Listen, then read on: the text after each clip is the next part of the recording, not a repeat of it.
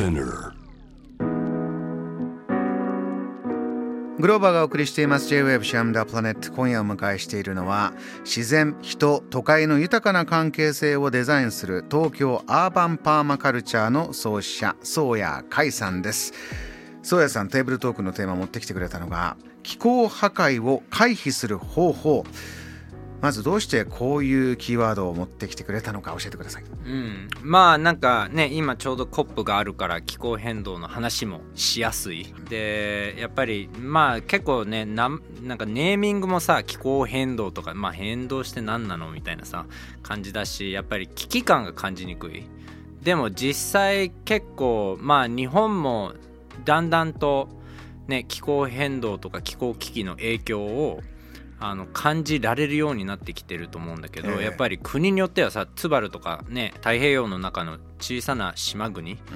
は実際国がなくなるかもしれない問題がずっとあって海面が上昇して。そうそう、うん、だからやっぱりなんか結構インパクトはすごい多くの人たち受けていて今難民もすごい増えてるんだけどそれもやっぱり環境の変化によって生活が成り立たなかったり経済が崩壊してしまったりあのー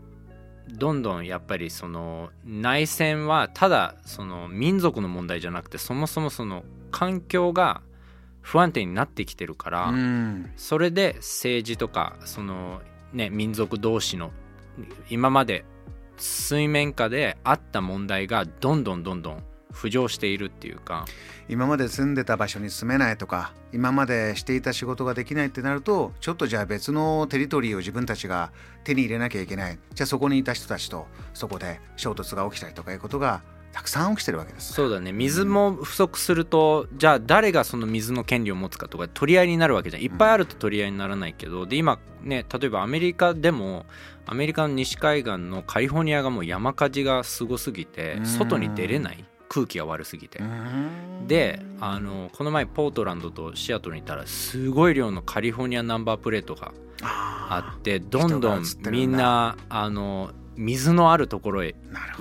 動き始めてるからやっぱりなんか結構、まあ、深刻な問題で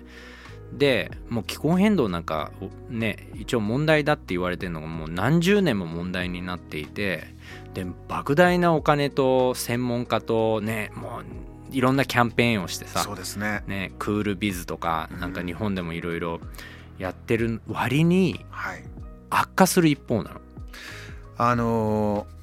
省エネとかね、うん、まあ、あのいう言葉がもう当たり前すぎるぐらいずっとやってきてますけれども宗谷さん長くそれこそ見てきて、うん、これがアプローチが足りないのかそれともこう研究リサーチ努力が積み重ねた結果いやここをまだ見てなかったねっていう新たな角度実はこの角度からもっと見なきゃいけないんじゃないかとか今感じることなんですか？あのまああのやっぱり大きな問題はその会社で考えてみたらいいと思うんだけどだからもう何十年もね、この気候変動に取り組む会社としてで結果を出さないと、ね、投資家がどんどん離れていくわけじゃん。であの結果が出せないだけじゃなくて赤字しか出さない、うん、何十年も赤字続きででもっとお金を投資してもっと専門家をねあの雇ってでイノベーションもどんどんしてでさらに赤字がひどくなるっていうのがだから会社だったらもう完全潰れてるような事態が今気候変動の人類が気候変動にいくらイノベーションとテクノロジーといろんな有名人が集まっても、あの排出量はどんどん上がっている。でじゃあそういうそういう事態っていうのはじゃあうちらは多分根本的にどこかあのずれてしまっている。問題の捉え方。でそれがやっぱり僕の周りの多くの人たちが言ってるのはこのまあ裕福な本当にスーパーリッチな人たち。地球のあのトップ1%の人たちの暮らしと、まあ、彼らのあの富をうちらがもう支えられない。だからあのー、やっぱりそのね化石燃料であってもあのー、今 IT がすごくどんどんどんどんもうはるかに化石燃料の世界よりも儲かってるんだけどじゃあそのサーバーを巨大なデータセンターが必要なわけじゃんみんながいつでも映画見れるように大変な電力を消費しますねでそうでサーバー今あのたまにやっぱりそのデータ容量があの需要に合わせて供給できない問題もたまにあるんだけどそれはデータセンターの問題ではなくてエネルギーが足りないの。でそのエネルギーはじゃあどこから来てるかっていうと化石燃料なのね。だから結局その大きなお金を儲けるためには必ず化石燃料と結びついていてでそこをうちらがやっぱりしっかり変えられないと結局いくらイノベーションとテクノロジーいろいろやっててもあの根源的な問題が変わってないからあの一向に結果が出ないっていう状況なんじゃないかなって僕は思ってる。これただ宗谷さんのお話でいくと世界中がどんどんデジタルを進めて、えー、もっと便利にそれがより良い未来っていうの大きな動きはもちろん加速してますよね。パンデミックのこともあって。もっとデジタルでこうすれば我々はこういったものも乗り越えられるよ。で今のお話でいくとそれを続ければ続けるほど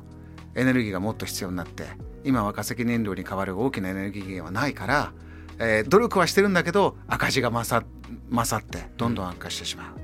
こういう現実があるわけですか。そうだね。でやっぱりあの、まあ、今はすごい単純化あのしてあの話してるんだけどで別に IT が問題があるわけじゃないんだけどあのやっぱりそのうちらの全てなんていうかうちらは化石燃料文明だから、はい、あのね車も道路もねみんなのあの買い物してるものも巨大な船で送ってって全部化石燃料なんだよね、でこれからソーラーパネルとかいろいろねあの原発も僕は全然あの反対なんだけどそういうのも作るためには化石燃料が必要なの。そうです、ね、だから何でも化石燃料っていう、で医療も化石燃料コスメも化石燃料。だからあ農業もね。だからやっぱりなんかそこのうちらのこの化石燃料依存が変えられない限りはあのものすごいなんていうのかなあの微量の変化しか起こせないの。いくらテクノロジーとかで頑張っても。大変難しいテーマになりますね。今、ね、医療っていう言葉が出てきてその地球全体見た時にまず一番変化が大きいのが人口がどんどんどんどんどんどん増えてきて、うん、っていうのはみんな長生きできるようになってきたんですね、えー、人生100年時代ではなってきて織田信長ぐらいだと人生50年みたいなことやってるんですけど倍になってきますから長く生きれるとなればお金も貯め込んどきたいしお金があれば、えー、不老長寿とかね長生きもっとできるから、うん、でそのリクエストにお答えしたいし今ドクターの方医学っていうのは人を救いたいですからもっともっと医学が進歩すればさらに今おっしゃったようなエネルギーはどうしても必要っていう気持ちは地球の中に大きくなりそうですよね。まあそこも結構実は複雑な問題であのまああの僕がこの今日のテーマをベースにしてるのはジョージ・モンビオットっていう、まあ、イギリスのあのジャーナリストでで彼はずっと気候変動とかこの富の話をあの扱ってるんだけどあの例えば彼が言ってたのはその一地球で一番お金持ちの1%の人たちがあのまあこういう温室効果のあるガスの排出量の15%出してるの。全全地球の15%が1%の人によって出てて。強烈なアンバランスがありますね。それで、うん、その一番下の50%一番貧しいあの人たちの50%だから半分の2倍の量なのそれが。あの宗谷さんこう人の行動って変えられないけど自分の行動は変えられるという言葉ありますでしょ、うん、でそういうことで曽谷さんもいろいろね自分のできることこういうことあるよって教えてくださいますけど、うんうん、今の話でいくとじゃあ本当に一握り1%の人たちが自分の行動を変えるとかなり大きなインパクトありますね。でもそ,、ね、そこがなかなか変えられない変わらないというのはどう、まあ、客観的に見てるとどういうことなのかなってお感じになります？いやそりゃ大 大大テーマですよね。大テーマになります、ね、いやでもなんかねやっぱり人類の歴史でもやっぱりバブバビロニアとかさメソポタミア文明とかローマ帝国とかさだ同じことが起きてるの、うん、繰り返してるんだ。もうどんどん栄えた町ができそれで田舎にプレッシャーがかかり始めてでどんどん多くのところから資源を集めてでそれを一部の人たち都会にいる、まあ、一番お偉いさんにどんどん吸い上げられていくんだけどどっかのタイミングで崩壊するんだよねその仕組みが。で,、も歴史の教科書の話が全部それなの。だからうちらも今ちょうどその中にいてで、はい、なんでそれが繰り返し起きてうちらも知ってるのに、うん、その中にいるとなんか気づかないっていうこともあったり気づいても変えられない。でそれはあの構造的な問題っていう捉え方をすると、はい、また視点が変わっていってであのシステム思考っていう分野があるんだけど物事をシステムとして見る、うん、だから悪者がみんなからお金を吸い上げて地球を破壊しようとしているストーリーではなくて、うん、やっぱりお金を儲かるゲームをしてる人たちはね自分もさなんかやっぱゲームをやってさポイントが上がることがゴールだとさなんかたとえいろんな人たちをゲーム上で殺しても、はい、楽しいわけじゃん。どんどん殺しての中でやるっていう。そうそうそうで、うん、やってるポイントはより高いスコアを取るためだからいっぱいゲーム上の人を殺せばどんどんポイントが高くなるっていう。だからやっぱりなんかあのー、人間ってそのねある意味ゲームの中で生きてるような生物だからこれがルールでこれがゴールですっていうのを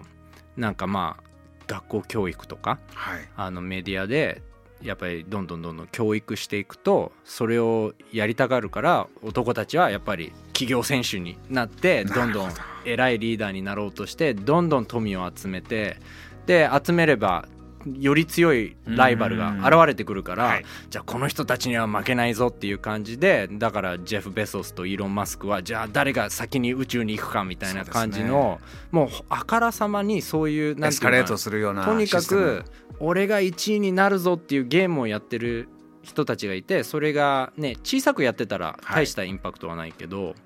彼らはまあグローバルレベルでやっちゃってるからで誰も止められない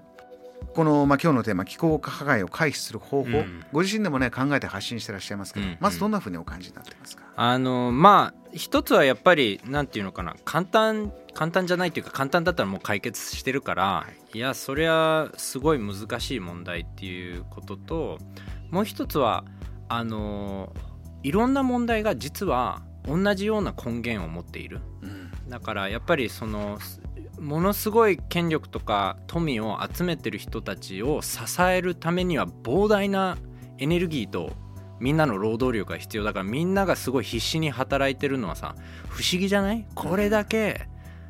ね、テクノロジーが発展してこれだけすごいなんていうか知識も知恵も蓄えてきたのになんでこんなにみんな働いてんのみたいな、うん、なんでこんなに東京とかね、はい、いろんな都会の人って余裕がないんだろうって。辛い疲れた過酷だっていうのはね、ね、みんな心にあるかもしれませんよね。ね。でやっぱり一部ではものすごいねあの特にこのパンデミック中テック企業が膨大な儲けを出しました。出してるのに、うん生活に困ってる人たちどんどん世界中に増えてるってなんか不思議っていうかじゃあこの人たちが困ってるのはパンデミックじゃなくて、一部の人たちがどんどん資源を集めちゃってるあの状況だからこそみんなに足りてなくなってしまっているっていうか。今はこれが気候の問題とかエネルギーの問題で語られてるけども、うん。ずっとあるこの上下の問題。そうだね。ここに、えー、目を向ける必要がある。何か改善できないかということなんだ、うん、そう。でその上下もねあの多少上下があってもやっぱりその格差が増えれば増えるほど、はい、資源が一部にしか集まんないからしかも、うん、少人数のところに資源が全部集まってで資源があればあるほど資源が集まってくんだよねで資源がなければないほど資源が集まんなくなるっていうそれそそういう経済がうちらが目指すもの。だから本当に弱肉強食をなんかステロイドをね取って極端化するのかあの本当に僕の先生が言ってる母乳経済っていうんだけど母乳経済ですか？必要なところに資源がいくような経済。だから赤ちゃんはねあんまりなんていうのかなそのパワーはないわけじゃん、はい、でもお母さんは母乳を当たり前のように子供にあげてその子供はその母乳がないと生きていけないから必要なところに資源が動くのを、うん、あの母乳経済ってその人は言ってたんだけどで今は経済が集まるところに経済が集まるからだからコップもあのやっぱりお金がない人たちはそもそもコップにも行けない。そうですね。でそうすると主張できないから一番やっぱり被害を受けてる人たちが参加もできないっていう。あのこうピラミッドがあって、まあ、上中下ってまあ大きく分けるとこの中間が全くメタメタに破壊されてしまったここ10年20年とかいう語り方する方もいますね、うんうん、真ん中がいなくなっちゃって。そうだね。もうめちゃくちゃ上とめちゃくちゃ下しか今いなくなっちゃってる。これが構造的な問題っていう方もいます、うん、そうだね。でやっぱりそれを放置しておくとどんどん大変になるででうちらがいろんな問題を解決するあの社会として問題解決する能力がなくなっていくの。だからそういう理由で今までいろんな、ね、帝国が潰れていたりい。ろんな素晴らしい文明うちらの、ね、日本の今の日本を構築しているあの今はなきいろんな文明が同じその軌道をたどってるからうちらもこれを結構ガチで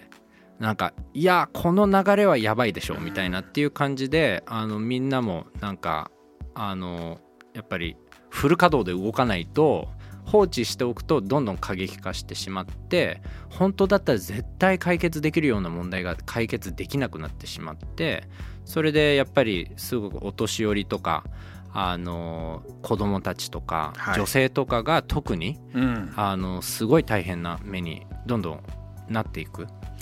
あのー、もうすぐ終わりの時間になるんですが宗谷さんはコップ、えー、ドーハでのものを実際行って向こうで見たもの感じてきたものもある。そこからまあ10年以上が経って今のコップもご覧になってて、うん、どんなところをみんなに見てほしいというふうに思いますか？あのー、まああのはっきり言って コップを見ても見なくてもいいと思うね。そういうふうにお感じになるんですね。そうそうそう、うん、あのコップはイベントでであのまあイベントにはイベントの役割がある。話題性が出る。この気候変動、でも気候変動は毎日起きてる。でそれをどれだけ僕たちが自分ごとにしてそれであのやっぱり心が動くようになるかっていうのがすごい僕の中で大事だと思うね。だからそのなんかさっきね2人で話した時になんかインナースペースが大事じゃないかっていう。はい。言いました私。そうはい、そういう話をしててやっぱりなんか心が動くと導かれるからやっぱりなんかそのしょうがないとかもうどうせ終わるからとかっていう感じだとまあそういう未来になっちゃうけどいやこれはやばいぞ。でうちらは一人一人動けばもしかしたらいい方向に動くかもしれない。でそういう人たちもねグレタさんが一番多分若者では有名な人だけどやっぱりもう無数にいるんだよねニュースに出ない人たちが。だから、うちらがみんな動き始めてで政治と経済を取り返してうちらの生活を豊かにするための政治経済。うちらが政治家のために働いてるわけじゃないし企業のためになんか頑張って、ね、命のエネルギーをあの手放していくんじゃなくて、うちらを豊かにするための人間が作ったこういう形だからやっぱりなんかどんどんそうやってあのこれを本当に自分ごとにして、うん。ちょっとずつアクションを取って失敗してもいいからどうせ人間なんかもう失敗の繰り返しだから。でちょっとずつそういう人たちと集まっていってそれであの本当にもう社会を作り変える、うん、大きな話だけどそうやって人間をずっとやってきて日本だって大正デモクラシーとかめちゃめちゃみんな多分知らないかもしれないけどめちゃめちゃ民主主義運動がすごかったんだよね。劇的に世の中が変わったシーンがいくつもねありました日本でも。そう。だから僕はもう、うん、いやこれが一番面白いゲームでしょうみたいな。もう作り直そうよこの壊れた社会っていう感じで、うん、あの熱くあの今語ってるのでぜひあの一緒にあの自分事としてできるアクションを取り始めてあとはもう導かれるっていう感じ。JAM The Planet.